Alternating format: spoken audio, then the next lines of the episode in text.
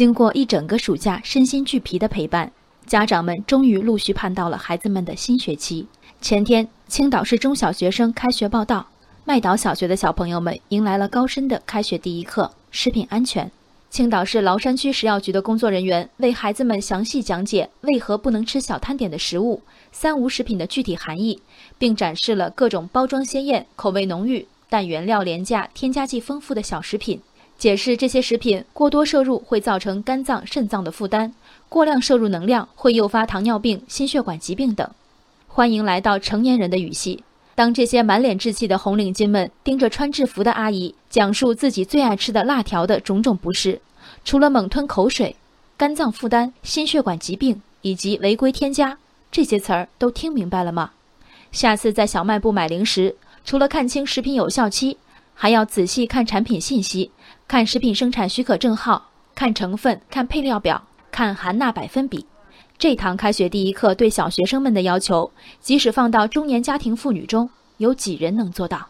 明明身为食药科学一线工作者，这些受命为孩子上课的食药局工作人员，只背负安全教育的责任，全然没有普及科学的意愿。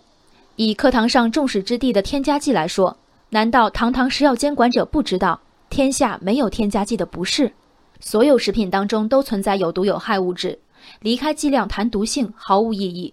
中国人吃了两千多年的卤水点豆腐，卤水的主要成分恰是有毒物质氯化镁。什么成分可以添加，能添加多少？国标二七六零白纸黑字。而将添加剂污名化的，诸如苏丹红三聚氰胺，压根儿不是食品添加剂，而是非法添加物质。简言之，只要符合国标，无论是添加了五种还是十种添加剂。都是安全的，由专业的人告诉孩子专业的知识，这是我希望我们的下一代能在开学第一课学到的思辨精神和科学素养。